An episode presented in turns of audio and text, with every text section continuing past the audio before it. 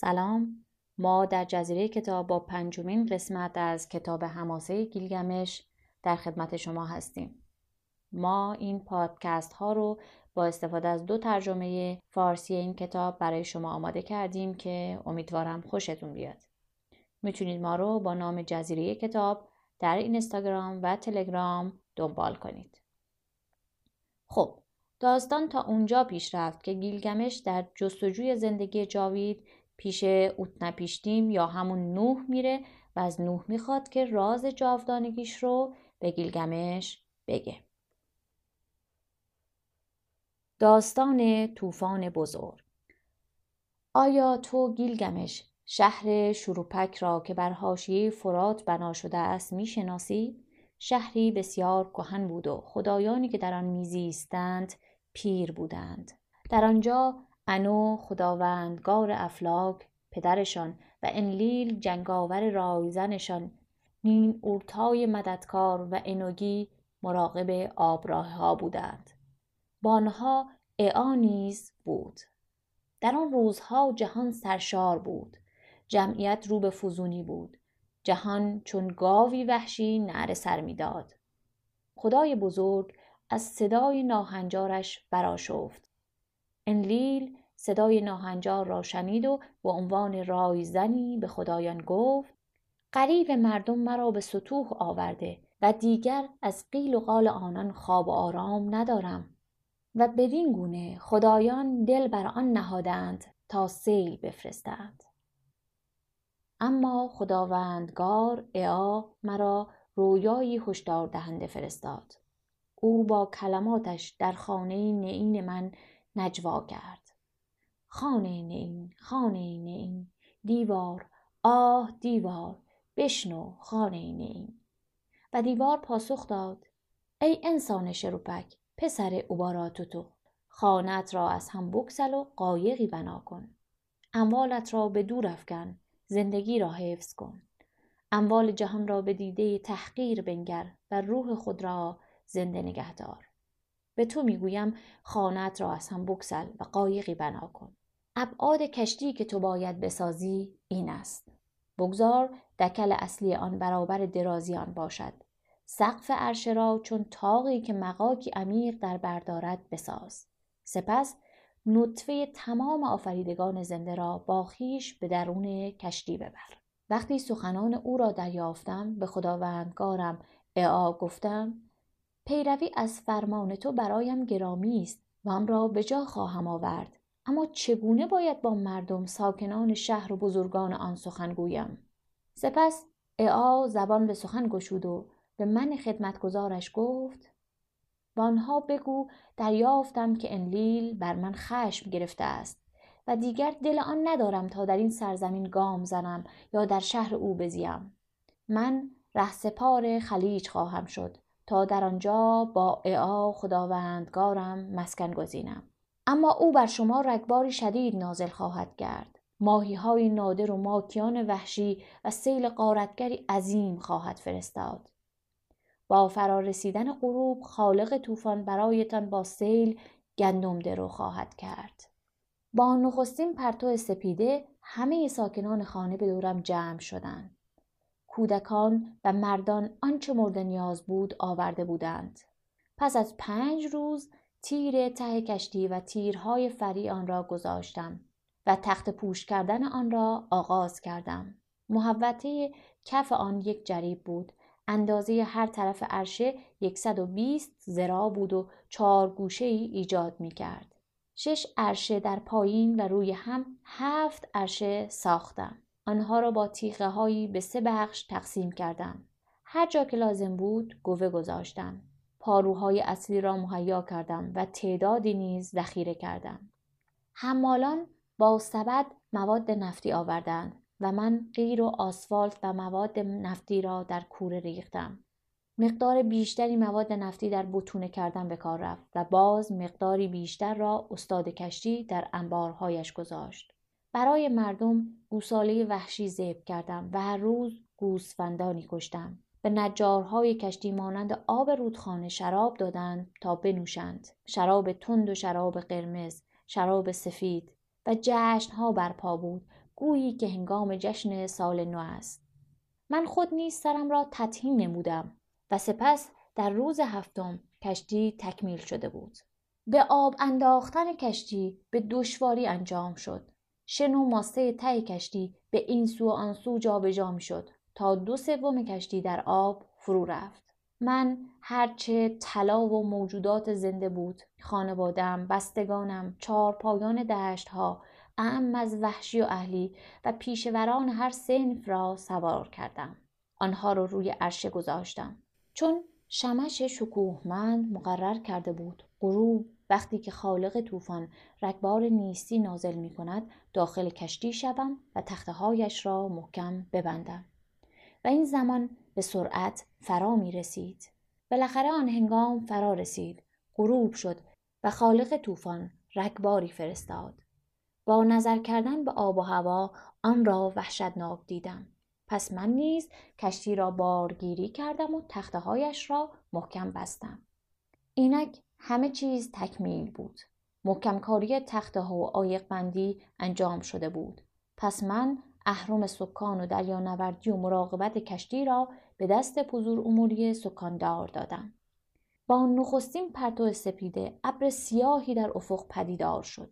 در محلی که عداد خداوندگار طوفان حکم میراند رعدی در میان آن درخشید در سمت مقابل بر فراز تپه و دشت شولات و هنیش پیش قراولان طوفان در حرکت بودند سپس خدایان مقاک ژرف برآمدند نرگال موانع آبهای زیرزمینی را برداشت. نین اورتا خداوندگار جنگ صدها را در هم شکست و هفت داور جهنم انوناکی مشعل برافراشتند و همه جا را با نور کبود آن روشن کردند. فریاد سرگشتگی و اندوه وقتی که خدایان طوفان روشنی روز را به تاریکی بدل کردند وقتی که او سرزمین را چون جامی در هم شکست به آسمان برخاست. یک روز تمام طوفان خشمناک به هر سو رفت و آشوب به بار آورد مردان را به سان غارت نبرد تار و مار کرد نه کسی می توانست برادرش را ببیند و نه مردم از آسمان دیده می شدند. حتی خدایان از سیل به حراس افتادند و به اوج آسمان به بنای استوار انو گریختند و در کنار دیوارها مخفی شدند. سپس ایشتر ملکی خوش آوای آسمان چون زنی در هنگام زایمان فریاد زد. افسوس که روزگار کهن به خاکستر تبدیل شده است. چرا که ارادهام بر شر قرار گرفت؟ چرا در همراهی با خدایان به شر حکم راندم؟ جنگ ها را معمور نابودی مردمان کردم اما آیا آنها مردم من نبودند؟ اینک آنان چون تخم ماهیان در آب پراکندند خدایان بزرگ آسمان و دوزخ گریستند و چهره خود را پوشاندند. شش روز و شش شب باد وزید. سیل و طوفان و تقیان دنیا را فرا گرفت. طوفان و سیل با یکدیگر چون دستجات جنگاور خروشیدند. با آغاز سپیده روز هفتم طوفان از سمت جنوب فروکش کرد. دریا آرام شد و سیل فرو نشست من به ظاهر جهان نگریستم. آنجا خاموش بود. تمام ابناع بشر به خاک بدل گشته بودند. سطح دریا چون بام خانه ها صاف بود. پنجره ای را گشودم و نوری بر چهرم تابید. پس زانو زدم بر زمین نشستم و گریستم. اشک بر چهرم جاری شد چرا که در هر سو آب بی حاصل بود. به عبس در جستجوی زمین نگریستم. اما چهارده فرسنگ آن سوتر کوهی نمایان شد و در آنجا کشتی پهلو گرفت. روی کوه نیسیر کشتی ثابت ماند. کشتی ثابت ماند و تکان نخورد. یک روز همچنان ماند و یک روز دیگر نیز روی کوه نیسیر ثابت ماند و تکان نخورد. روز سوم و چهارم روی کوه نسیر ثابت ماند و تکان نخورد. روز پنجم و ششم و با آغاز سپیده روز هفتم من فاخته آزاد کردم و گذاشتم تا برود. او پرواز کرد و رفت اما چون جایی برای نشستن نیافت بازگشت. سپس من کلاقی آزاد کردم. او دید که آبها پس نشستند. غذا خورد و به اطراف پرواز کرد و برنگشت. سپس همه چیز را در معرض چهار باد گذاشتم. نظر کردم و شراب بر قله کوه ریختم. در محل اقامت آنها هفت دیگ و هفت دیگ دیگر برداشتم. چوب و نی و صدر و مرد را توده کردم. وقتی خدایان بوی دلپذیر آن را شنیدند چون مگس بر گرد آن حلقه زدند. آنگاه سرانجام ایشتر آمد. گردنمندش را که از جواهرات آسمانی بود و زمانی انو برای رضایت خاطر او ساخته بود به دست گرفت. ای خدایانی که در اینجا حضور دارید. به نام سنگ لاجوردی که بر گردنم است آن روزها را به یاد میآورم. همچنان که جواهراتی را که بر گلویم است به یاد میآورم. این روزهای واپسین را از یاد نخواهم برد. بگذار تا همه خدایان بجز انلیل گرد نظر جمع شوند. او نباید نزدیک این پیشکش بیاید. چون او بی اندیشه سیل را به راه انداخت و مایه نابودی مردم من شد. وقتی انلیل آمد وقتی کشتی را دید غضبناک شد و با خشم به خدایان و جمع آسمانی رو کرد و گفت کدام یک از این موجودات فانی جان به در برده است؟ مقدر نبود تا کسی از نابودی در امان بماند. سپس خدای چشمه ها و نرها نین اورتا زبان به سخن گشود و به انلیل جنگاور گفت در میان خدایان کیست که بدون شور اعا بتواند تدبیر درستی پیشه کند؟ تنها اعاست که همه چیز را می‌داند. سپس اعا زبان به سخن گشود و به انلیل جنگاور گفت ای خردمند ترین خدایان انلیل دلاور چگونه توانستی انسان بیرحمان سیل به راه اندازی؟ گناه را برگردن گناهگار بگذار تجاوز را برگردن متجاوز به هنگام زیاده روی قدری تنبیهش کن اما او را زیاد آزار مده چرا که خواهد مرد. شاید اگر شیری بشر را بدراند بهتر از سیل. شاید اگر گرگی نوع بشر را بدراند بهتر از سیل. شاید اگر خوش سالی جهان را نابود کند بهتر از سیل است. لیکن من نبودم که راز خدایان را آشکار کردم. مرد خردمند آن را در رویای آموخت. اینک تدبیر کن که با او چه باید کرد. سپس انلیل به کشتی آمد. دست مرا و همسرم را گرفت و گذاشت تا به کشتی درآییم و در هر سو زانو زنیم و در این حال خود بین ما ایستاده بود. او برای تبرک پیشانی ما را لمس کرد و گفت در روزگاران گذشته اتنپیشتین مردی روحانی بود. از این پس او و همسرش در دوردست در دهانه رودها خواهند زیست.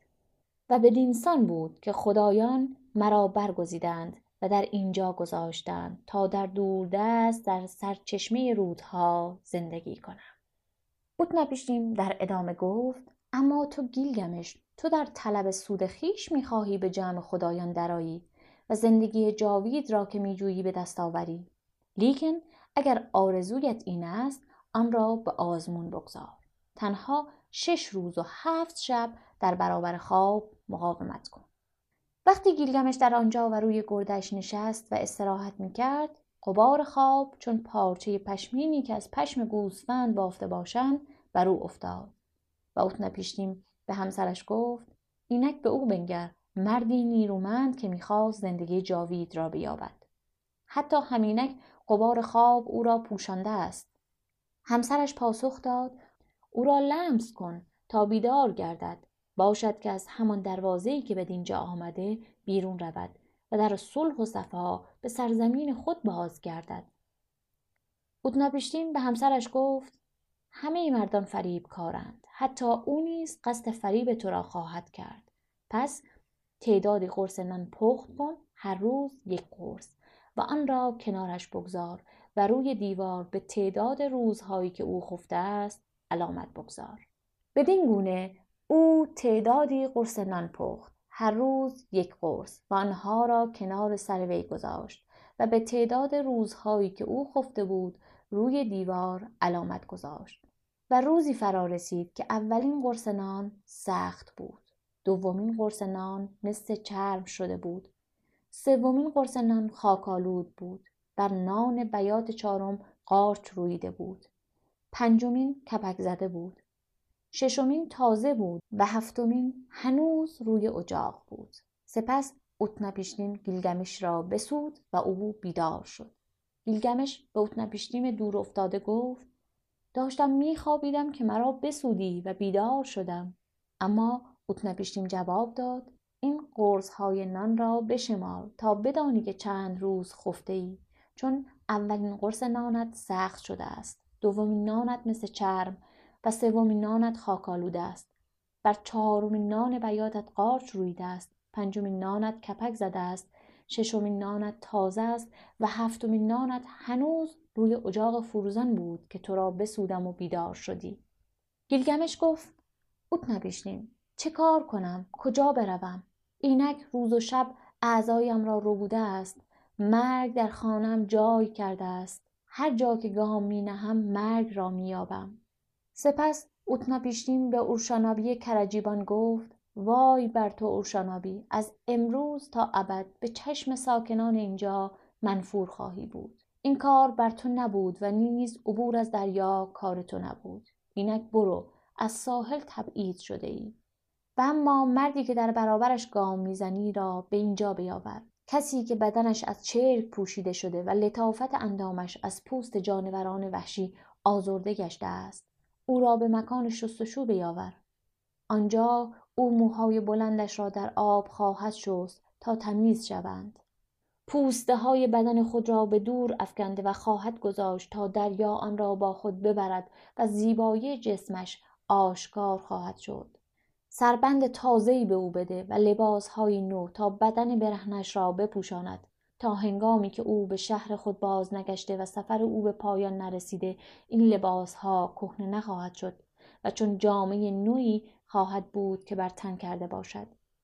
بدین گونه اورشانبی گیلگمش را با خود به مکان شستشو برد و او موهای بلندش را در آب شست تا به سان برف تمیز شدند. پوسته های بدنش را به دور افکند و دریا آن را با خود برد و زیبایی جسمش آشکار شد. سربند تازه‌ای بر او بست و برای پوشاندن برهنگیش لباسهایی به او داد که نشانی از کهنگی نداشت. لیکن او می توانست آنها را چون جامعی نو بپوشد تا به شهر خود برسد و سفرش را به پایان برساند. سپس گیلگمش و اوشانابی کشتی را به آب انداخته و سوار آن شدند. آنها آماده رفتن بودند اما همسر اوتنپیشتین به او گفت گیلگمش زار و خسته به اینجا رسید. او فرسوده است. به او چه خواهی داد تا به یادگار به سرزمین خود ببرد؟ پس اوتناپیشتین زبان به سخن گشود و گیلگمش تیری برگرفت و کشتی را به کنار برد. گیلگمش تو چون مردی زار و خسته به اینجا آمده ای تو خود را فرسودی. چه هدیه شایسته آن است تا به یادگار به سرزمین خود ببری؟ گیلگمش بر تو سری را آشکار خواهم کرد. آنچه می‌گویم رازی از خدایان است. گیاهی است که در زیر آب می‌روید. برآمدگی هایی چون خار دارد همچون گل سرخ. دستهایت را زخم خواهد کرد. اما اگر آن را به دست آوری آنگاه مالک چیزی خواهی بود که جوانی از دست رفته را به انسان برمیگرداند. وقتی گیلگمش این سخنان را شنید دریچه را گشود تا جریان آب ملایمی وی را به گذرگاه های عمیق هدایت کرد. او به پاهایش سنگ های گران بست و بدین گونه در بستر آب فرو رفت. در آنجا گیاهی را که رسته بود دید. زخمیش کرد اما آن را در دستهایش گرفت. سنگ های گران را از پایش گشود و دریا او را با خود به ساحل برد.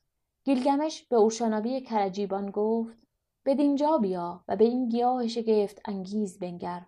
با خاصیت آن آدمی قدرت عمر گذشته خود را باز مییابد. آن را به عروک بلند حصار خواهم برد و در آنجا آن را به مردان پیر خواهم داد تا بخورند. و سرانجام خود نیز از آن خواهم خورد و جوانی از دست رفته را باز خواهم یافت. بدین گونه گیلگمش از دری که آمده بود بازگشت. گیلگمش و اوشانابی با هم رفتند. بیست فرسنگ سفر کردند و سپس برای صرف غذا ایستادند. پس از طی سی فرسنگ شب هنگام توقف کردند. گیلگمش چشمه آب سردی دید به درون آن رفت و حمام کرد. اما در عمق آبگیر ماری بود و مار بوی خوش گل را شنید و از آب بیرون آمد و آن را رو بود. و در دم پوست انداخت و سپس به چشم باز گشت سپس گیلگمش نشست و گریست. اشک بر چهرش روان شد و دست اورشانابی را گرفت. آه اورشانابی در طلب همین دست هایم را رنجه کردم و برای خاطر همین دلم غرق خون شد. برای خود چیزی به چنگ نیاوردم. نه من بلکه این جانور زمین از بهره آن شاد است. حال دیگر جریان آب آن را بیست فرسنگ به سوی گذرگاهی که در آن یافتمش پس رانده است. گنجی یافتم و اینک آن را از کف دادم. بگذار کشتی را به ساحل رها کنیم و برویم. آنها ظرف سه روز به اندازه یک سفر یک ماه راه رفته بودند. وقتی سفر به پایان رسید آنها به اروک شهری با دیوارهای مستحکم رسیدند. گیلگمش به اورشانابی کرجیبان گفت اورشانابی به بالای دیوار اروک برو. پی ایوان آن را نظاره کن و آجر کاری آن را بیازما ببین آیا از آجر پخته نیست و آیا هفت مرد خردمند بنیانگذار آن نبودند؟ یک سوم آن شهر است یک سوم باغ و یک سوم دشت. به همراه قلمرو ایزد بانو ایشدار. اینها همگی جزء اروک هستند. به پایان قسمت پنجم از هماسه گیلگمش رسیدیم. می‌تونید ما رو با نام جزیره کتاب در اینستاگرام و تلگرام دنبال کنید.